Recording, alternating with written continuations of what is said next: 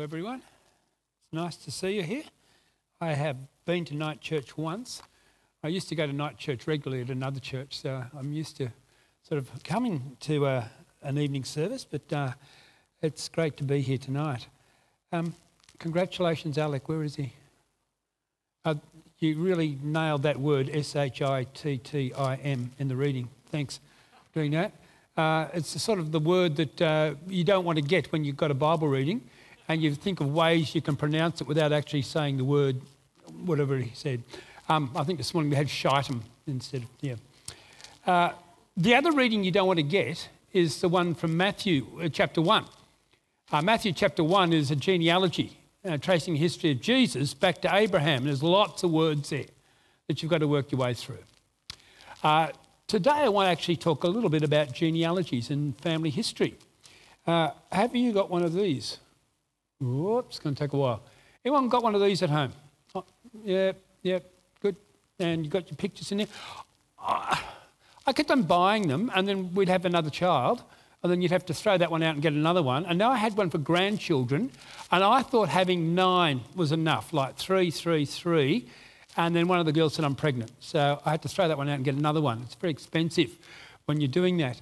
Um, but I'm thinking about actually tracing the family tree back. Who's interested in ancestry? Is anyone right into that sort of thing? Going back and tracing your family tree? Uh, has anyone had to do a project on that at school yet? I, I can see a few people nodding there. Yeah, you already, have you? Right. Did you find any really strange people in your family? Ah, you did. It was your dad. Yeah. Yeah. uh, it's interesting when you trace back the family, the family tree uh, to find out. Now, in the family tree in Matthew's Gospel, uh, you can go back from uh, Jesus way back to Abraham. You realise it's all because of the promises of God made to Abraham and then passed on to David, then passed on through to the Messiah.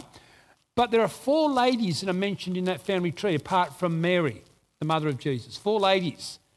Uh, two of them are involved in sexual scandals uh, Tamar and Bathsheba. And the two others that we want to concentrate on tonight are those who are actually outside of the Jewish faith. They're, they're Gentiles.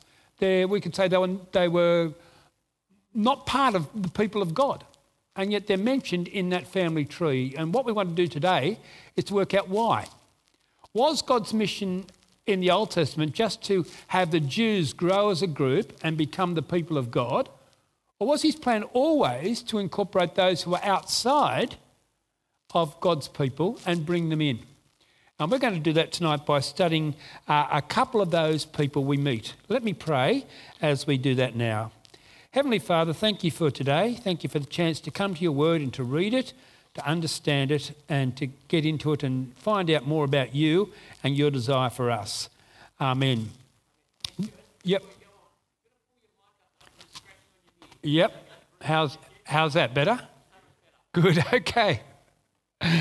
Um, what we want to do tonight is look at a couple of things, ask these questions. What do we learn about God from these people? What do we learn about His people? What do we learn about uh, the way we need to react to new people coming into our church? So that's where we're heading, and uh, we're going to see what that means for us. First person we're going to look at today came from that reading that Alec read for us, and that's the story of Rahab. Anyone called Rahab here? I wouldn't think so. Uh, Rahab is uh, a name that uh, doesn't usually crop up in the top 10 girls' names. Um, Rahab, we're told, uh, was a prostitute, a lady of ill repute. Now, sometimes in the Bible it says, uh, look at A, down the bottom it says innkeeper. That's a nice way of saying that she kept it in and maybe did this on the side. But I think, really, from what the Bible seems to say, Rahab was someone who earned her living by selling her, her body to others. Um, we're looking at Rahab, we've looked at uh, the Exodus, and we've seen how the people of God have wandered through the desert, come to the place just outside the promised land. Moses has died, Joshua is taking over. He sends in some spies to uh, reconnoitre the place, and particularly the fortified city of Jericho. That's the first town they've got to attack. Jericho is the oldest city in the world, I believe, and you can dig in Jericho and go back layer upon layer upon layer to find uh, the, the, the, the, ruins of this very ancient city. And uh, Jericho's walls apparently were so thick you could build houses on them because that's where we're told Rahab's house was, on the wall. And she probably plied her trade by waving out the window to travellers who were coming down the road towards Jericho. Now, we're told the spies ended up in the house of Rahab. What they were doing there, we don't know, but we can imagine. Uh, Rahab uh, tells the spies that she'll hide them and she will do a deal with them. Now, let's see if we can find a picture of uh, Rahab. We'll keep that one up there for us so we can think about what she might be like. She's a Canaanite, okay? She's not a Jew, she's someone outside of the faith. And uh, she's saying to the spies these words, and let's have a look at what she actually says. I know that the Lord has given you this land, and that a great fear of you has fallen on us, so that all who live in this country are melting in fear because of you. We have heard how the Lord dried up the water of the Red Sea for you when you came out of Egypt, and what you did to Sihon and Og, uh, the two kings of the Amorites east of the Jordan, whom you completely destroyed. When we heard of it, our hearts melted in fear, and everyone's courage failed because of you. For the Lord your God is God in heaven above and on the earth below. Isn't that interesting that uh, when Rahab speaks, uh, it's a very powerful message. She just doesn't say she knows about God and she's in fear and trembling. She says, I believe your God is the true God. Now, she came from a place where they would have worshipped idols and they would have had other gods. But she acknowledges just not a, a knowledge and assent to God, but I know that your God is real. He is the God who has given you this country to take. Now, in Hebrews chapter 11 in the New Testament, we find that Rahab is one of two women that is mentioned as those we uphold as people who had great faith. Who do you think the other woman might be? Have a guess. In the Old Testament, who was another great woman that we could. Could have been Rebecca, could have been Sarah. And when you think about Sarah for a minute, you think, well, what faith did she have? She laughed when she was told she was pregnant.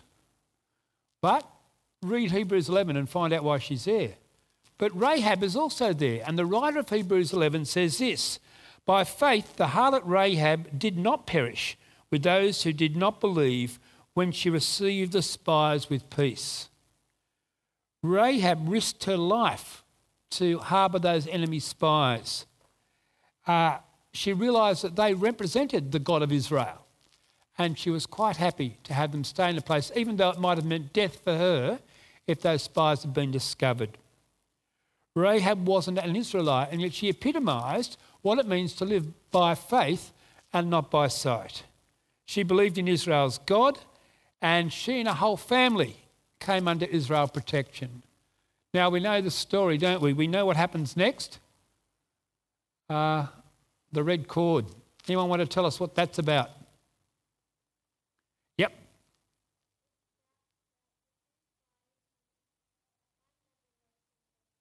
That's right, they did. Well done, Zach. They climbed down the rope and they got away. Now, I always find it interesting it's a red cord and the people inside were saved. If you go back to Exodus, it's a red blood on the door and those inside are saved. If you go to the New Testament, it's Jesus' blood for us dies and those under that covenant are saved. I just, I just think it's a marvellous the way the Bible sort of hangs together like that. But that's where the story goes, and Rahab, we told, uh, stays. Now, Rahab doesn't, the story doesn't finish there because we come to a section which I'll just read to you quickly in Joshua chapter 6. This is after the uh, Israelites go in, and they take Jericho, and uh, Rahab and her family are bought out. Joshua said to the two men who had spied out the land, Go into the prostitute's house, bring her out, and all who belong to her, in accordance with your oath to her. So the young men who had done the spying went in and brought out Rahab, her father and mother, her brother, her sister, and all who belonged to her. They brought out her entire family and put them in a place outside the camp of Israel. Then they burned the whole city and everything in it. But they put the silver and the gold and the articles of bronze and iron into the treasury of the Lord's house. But Joshua spared Rahab the prostitute. and with her family and all who belonged to her, because she hid the men Joshua had sent as spies to Jericho. And she lives among the Israelites to this day. Not only did she live among the Israelites, she started off outside the camp, just someone who was not really part of Israel, but just sort of walked with them in their journey. But pretty soon she ended up inside the camp. She would have learnt the ways of God. She would have learnt that she needed to repent and change because she ends up marrying a very influential uh, Israelite whose name was, and we'll see it up there, Salmon. Salmon is the son of a, uh, one of uh, Judah's leaders, and from that uh, marriage comes a man called Boaz. And Boaz, we know, is married to Ruth. Let's talk about Ruth. Anyone read the book of Ruth recently? Yep, good on you, Zach. You're on, you're on, you're on fire tonight. Um, the, the book of Ruth is an interesting book, isn't it? Uh, I, I didn't know much about Ruth till I started to read it in a bit of earnest over the last couple of weeks, and I found it fascinating to find out the sort of things that are there. Uh, firstly, Ruth is a Moabite. She's outside of the people of God to start off with. In fact, the Moabites were descendants of Lot, and they made it fairly difficult for the Israelites when they moved into the promised land. Um, their women seduced the Israelite men uh, to come and follow a fertility god that they were worshipping. And the, the, the Israelite men just went and did it. Uh, so they were easily seduced. Uh, so Ruth is a Moabite, uh, but the story begins with her mother in law and her mother in law's name is Naomi. A story in a nutshell is, is about uh, overcoming adversity and God's big plan. Um, and we'll see that as we go through. Again, I'm not going to tell the whole story, but I'll just give you the start of how it begins. It begins with a famine in the land of Israel. Naomi's there, and uh, as times get harder and harder, she and her husband decide to move to Moab where there's food. And they stay there for a while, but her husband dies. And Naomi thinks that the world is tumbling in on her. She believes it's God's hand of judgment on her, and she's uh, thinking that uh, God doesn't like her very much. Uh, her sons who are with her are married to Moabite women, one of them being Ruth, and after 10 years of marriage, both sons die. Sounds like Job, doesn't it? Both sons are dead.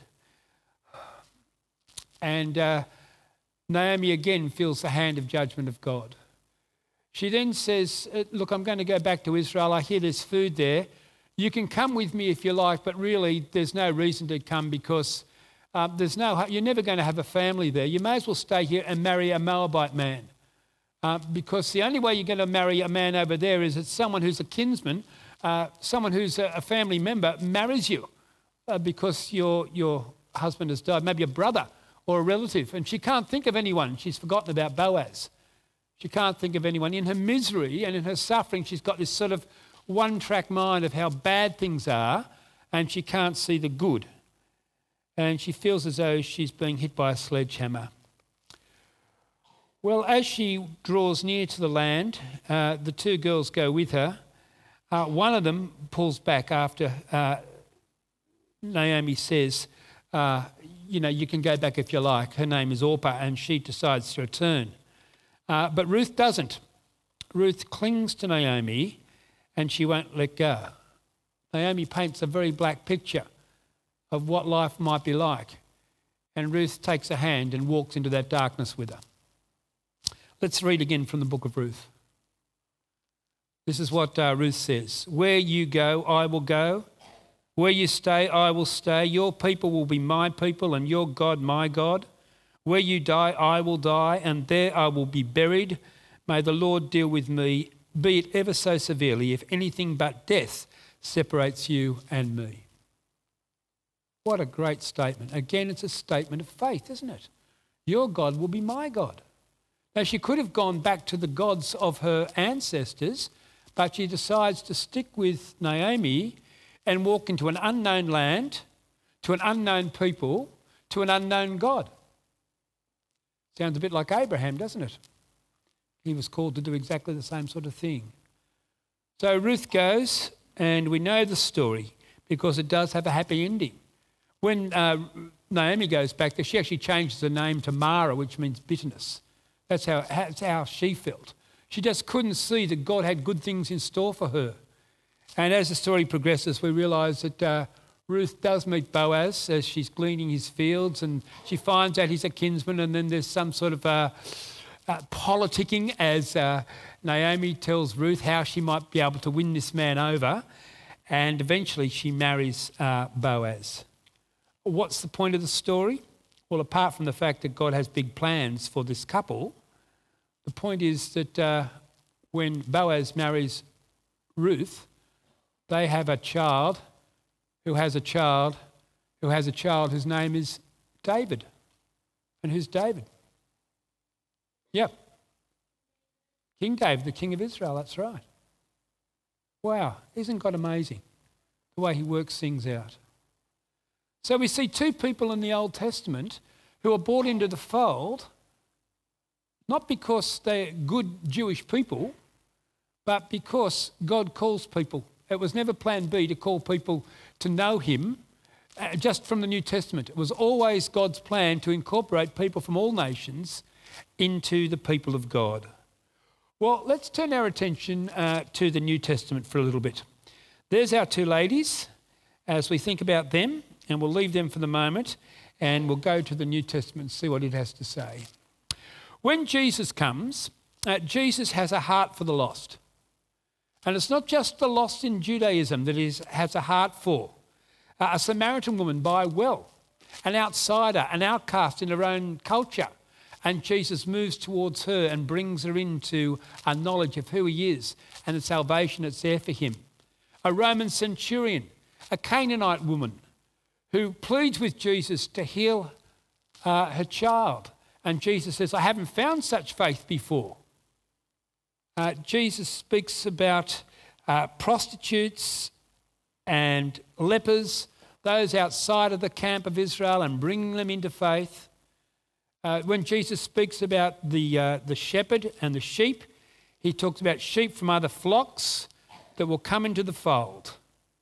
And the older brother in the story of uh, the prodigal son is a story about a, a, a, Jewish position where the older brother thinks that he deserves uh, the good things his father's going to give him, and he forgets that there are those outside who are the lost who will come in and enjoy the, exactly the same privileges. So Jesus has a heart for the lost. And at Pentecost, uh, which we celebrate today, the disciples stand up and they speak in other languages to the lost. You see, at uh, Passover time, all the pilgrims came from all over the ancient world to stay on in Jerusalem to celebrate the feast of the Passover. And rather go, go home and come back for the feast of Pentecost, they actually stayed on. And so when uh, Peter gets up to speak and the others get up to speak, there's people from all every nation under the sun there.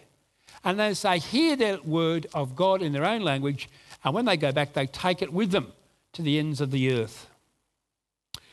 Well, what are the practicalities? How does this work out uh, in practice in the New Testament? Because it sounds good in theory, bringing people into a, a, a group that's already existing. But are there problems, and how did the disciples deal with the problems? I want to give you two quick examples of, of what happened in the early church. And the first one comes from the, the book of Acts, which we just read about. Uh, in Acts chapter 6. It's all up here, so you probably don't need to look at your Bibles. But let's read this together. In those days, when the number of disciples were increasing, the Hellenistic Jews among them complained against the Hebraic Jews because their widows were being overlooked in the daily distribution of food. Now, back in those days, there was no social security. Uh, like some people in cultures today, if you are a widow, then your family has to look after you, or you fend for yourself, you might have to beg on the street. Um, but here in the early church, there was provision for the widows. But here's the problem the Hebraic, the Aramaic uh, Jews had a, a Jewish culture, the Hellenistic Jews had a Greek culture, and there was a clash, and it was beginning to fester. So, we've got a problem. What did the disciples do? Well, let's read on.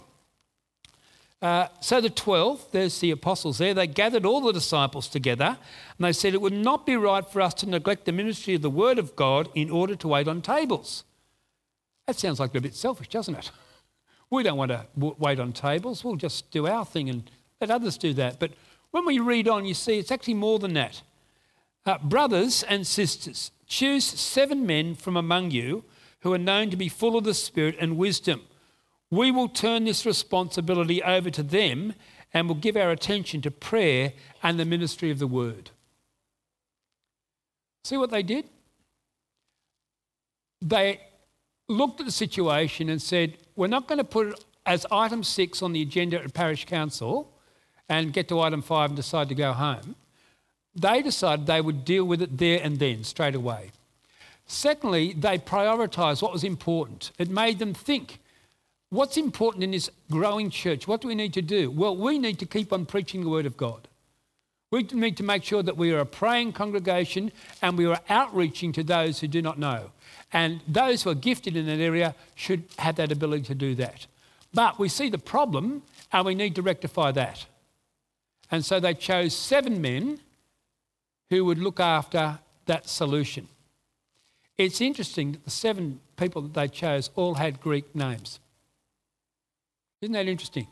They didn't stick in a, a Jewish Hebraic Christian in there just to make sure that the Jewish widows got enough food. They said, it's a problem and we're going to deal with it in this way. The result? Well, we read in the last little bit of that section so the word of God spread. The numbers of disciples in Jerusalem increased rapidly, and now a large number of priests became obedient to the faith. Isn't that wonderful? We've got a problem, and a solution is found, and uh, because of that solution, uh, the church doesn't fold. It, it doesn't say we're going to be exclusive and we're going to keep people out. We're always going to be inclusive and we want to bring people in, which is a message that we get from those Old Testament stories. Second one, briefly, that I want to look at comes from uh, Acts chapter 15. And again, I'll just give you the background to this story. Uh, Acts chapter 15 is where um, Paul has heard, oh, he's on a missionary journey, and he's heard that uh, there are some people who are making it really difficult for new Christians to um, fully enter the faith.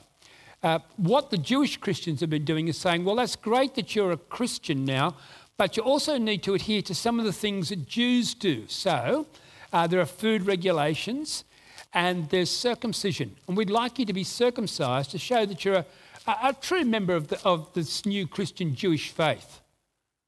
And Paul says, no, that, that's not right. And so he goes to Jerusalem and he's going to challenge Peter, and they sort of have a discussion about what's going to happen there. Uh, and they came to this conclusion. Peter, at the end of the discussion, stands up and says this. You can see that he addresses the people again. They must have loved having these committees and addressing everyone, but here they go. Brothers, you know that some time ago God made a choice among you that the Gentiles might hear from my lips the message of the gospel and believe. God, who knows the heart, showed that He accepted them by giving the Holy Spirit to them, just as He did to us. He did not discriminate between us and them, for He purified their hearts by faith. But then, why do we try to test God by putting on the necks of Gentiles a yoke that is neither we nor our ancestors have been able to bear? No, we believe it is through the grace of our Lord Jesus that we are saved just as they are.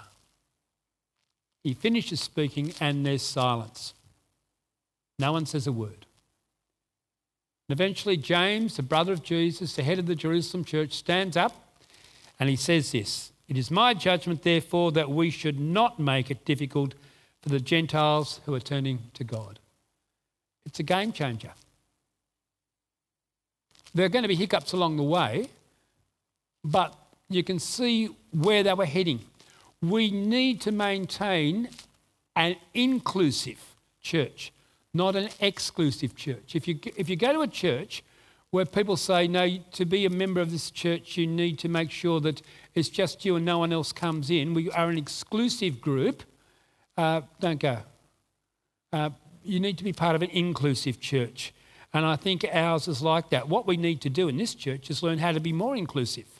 Uh, to finish off with, I just want to give you a few ideas that came from actually sitting around and talking. I asked some people in life groups to let me know uh, what their thoughts were, and nobody got back to me. So I chatted to some people, and they told me their thoughts. I said, oh, I meant to ring you and tell you, but this is what I'm thinking. Um, and so these are some of the thoughts that uh, they came up with. Uh, in practice, it means uh, inviting people from other cultures uh, to church events, not just those from our own culture. It's really easy to get alongside those who we feel familiar with. It's much harder to cross a cultural barrier and to invite people from another culture into our church. Uh, it means welcoming those from other cultures and encouraging them to bring in people from their own culture. Now, some of the life group members were saying, uh, as we chatted, that they felt a little bit threatened if another culture actually came and, and sort of moved into a, a church. And it might, be, it might be quite difficult to adjust. But I think the bit from Acts 7 is the important, the Acts 6 is the important bit. When, when there's a cultural clash, what you do is you reprioritise.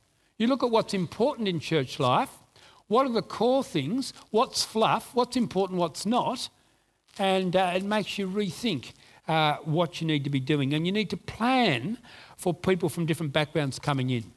So, one practical suggestion that someone came up with if you've been to one of the uh, First Friday feasts, we had, we had a barbecue the other night, sausages and uh, salad.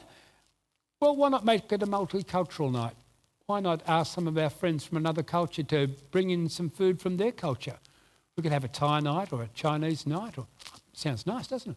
Or um, uh, some Indian food. Uh, that would be nice. Some African food and uh, highlight that culture. We need to find out what's offensive to a culture so that we don't offend those who come in from other cultures. Me being a white Anglo Saxon, I, I really don't know what offends, and I need to know that. So I need to spend time speaking to people about their culture and getting to know them. So it means thinking through our priorities, doesn't it? Rahab and Ruth uh, saw the attraction, didn't they, of people from uh, their own cultures being drawn into the Jewish nation.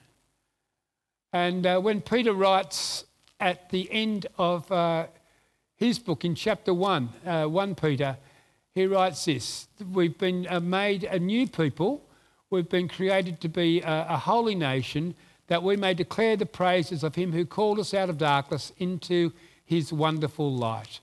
Uh, that's our aim, isn't it? Jesus said we're to go and make disciples of all nations. Uh, the nations are on our doorstep. And we've just got to work out how we're going to do it and how we're going to do it well. I'm going to pray for us, and then if you've got any questions, I'm quite happy to hand them over to Stuart. Let's pray. Heavenly Father, thank you for tonight. Thank you that we're able to learn from your word. Uh, we pray now that uh, you would help us to think clearly about how practically we can uh, look at the issues before us and what uh, leading you might give us. In Jesus' name we pray. Amen. Anyone got any questions?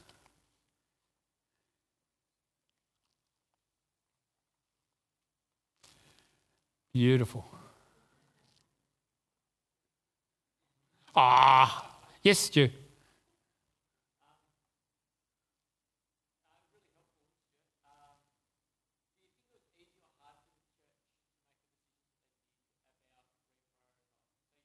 Yeah. Mm. No, it wasn't. It wasn't. It wasn't easy. Uh, I, I, think Paul and Peter were about to do battle in Acts 15, uh, and and Peter over time um, still held on to the view that um, Gentile Christians needed to uh, still obey some of these other laws, and they clashed later on about that. Um, so I think the decision was quite hard. It said that they, they would have prayed about it, and then they would have uh, worked out what they needed to do. So it sounds easy, but I think, yeah, it was quite a difficult process. Yeah, Alec.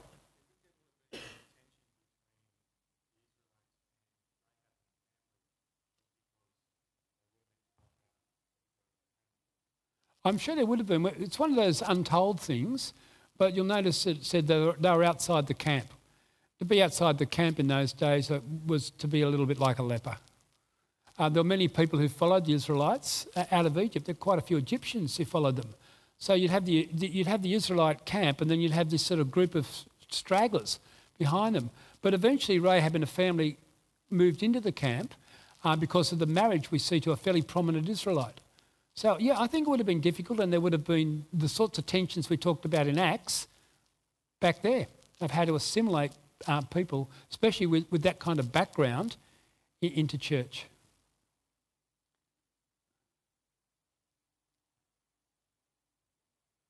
All right, thanks everyone. I'm done.